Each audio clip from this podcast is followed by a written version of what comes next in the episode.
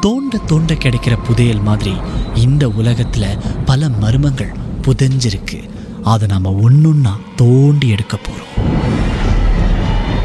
உங்களுடைய திகில் சம்பவங்களை எங்க கூட பகிர்ந்து கொள்ளுங்கன்னு சொல்லியிருந்தோம். அந்த திகில் சம்பவங்களை நாங்க ஒண்ணுன்னா சொல்ல போறோம். கேளுங்க.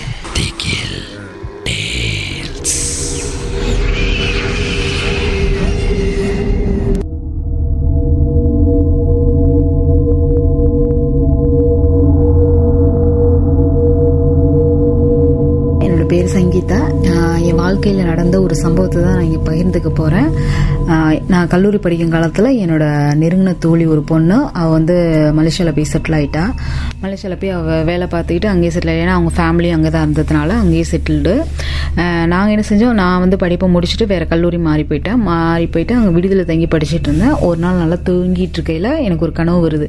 அதில் வந்து மலேசியா போன என்னோடய ஃப்ரெண்டு வந்து சொல்கிறான் நான் இறந்துட்டேன். ஆனால் என்னை பற்றி யாரும் கவலைப்படலை. யாரும் என்னன்னு கேட்கல அப்படின்னு சொல்கிறான் அப்போ நான் பயந்துக்கிட்டே நான் அழுகுறேன். இல்லை நீ சாகலை. நீ போய் சொல்கிற அப்படின்னு சொல்லிட்டு.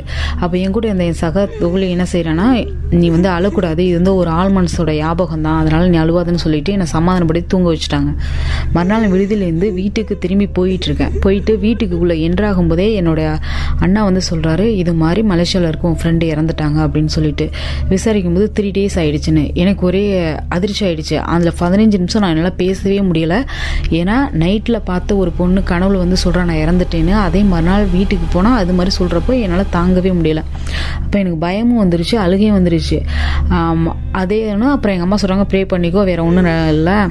அதனால் பயப்படக்கூடாது அப்படின்னு சொல்லி என்னை திருப்பி வந்து சமாதானப்படுத்தி கல்லூரிக்கு அனுப்பி வைக்கிறாங்க. கல்லூரிக்கு அனுப்பி வந்து கொஞ்ச நாள் போ நார்மலாக போயிட்டே இருக்குது ஒரு நாள் நாங்கள் பார்க்குக்கு போகிறோம் அங்கே போயிட்டு ஊஞ்சல் ஆடிக்கிட்டு இருக்கல என்னோடய ஊஞ்சல் மட்டும் ஃபா- வேக வேகமாக மூவ் ஆகிட்டே இருக்குது அதை ஸ்டாப் பண்ணவே முடியல. உடனே பயந்து கத்துன உடனே சுற்றி இருக்கவங்க எல்லாருமே வந்து ஸ்டாப் பண்ணி என்னை இறக்கி விட்டாங்க.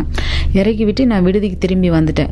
விடுதிக்கு திரும்பி வந்தோடனே எனக்கு காய்ச்சல் நல்லா வந்துடுச்சு அன்றைக்கி தூங்கிட்டு இருக்கல என் கனவுல வந்து அந்த இறந்து போன அந்த பொண்ணு வந்து சொல்றா நீ எதுக்கு பயந்துட்டு இது பண்ண? நான் தான் உன் ஊஞ்சலை வந்து ஆட்டி விட்டேன் வேகமாக ஆட்டி விட்டது நான் தான் நீ பயப்படாத அப்படின்னு சொல்கிறான் நான் உடனே சொன்னேன் நீ இது மாதிரி என் கனவுல வந்து இது பண்ணக்கூடாது என்னை தொந்தரவுப்படுத்தலை எனக்கு பயமாக இருக்கு உன்னை பார்க்கல அப்படின்னு சொல்லிட்டு கையெடுத்து இனிமேல் என் கனவுலே வரக்கூடாது அப்படின்னு சொல்லி நான் பேசிட்டேன். ஆனால் அன்னிலேருந்து இன்னி வரைக்கும் அந்த பொண்ணு என் கனவுல வரவே இல்லை. நல்லவரை என்னை டிஸ்டர்ப் பண்ணவே இல்லை. ஆனால் இதெல்லாம் வந்து நான் நம்பினது கிடையாது. ஆனால் என்னோடய லைஃப்லேயே நடக்கும்போது இது ஓ இப்படி கூட நடக்குமோ? அப்படிங்கிற மாதிரி இதை நினச்சேன் ஆனால் அதை இன்னைக்கு நினச்சாலுமே எனக்கு ஒரு வித பயம் இருக்கும்.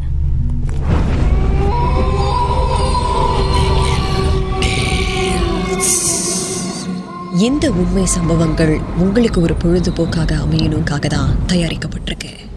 அப்படி இதை கேட்கும்போது உங்களுக்கு ரொம்ப பயமா இருந்துச்சுன்னா தொடர்ந்து மற்ற மற்ற பாகங்களை கேட்காதீங்க. திகில் டே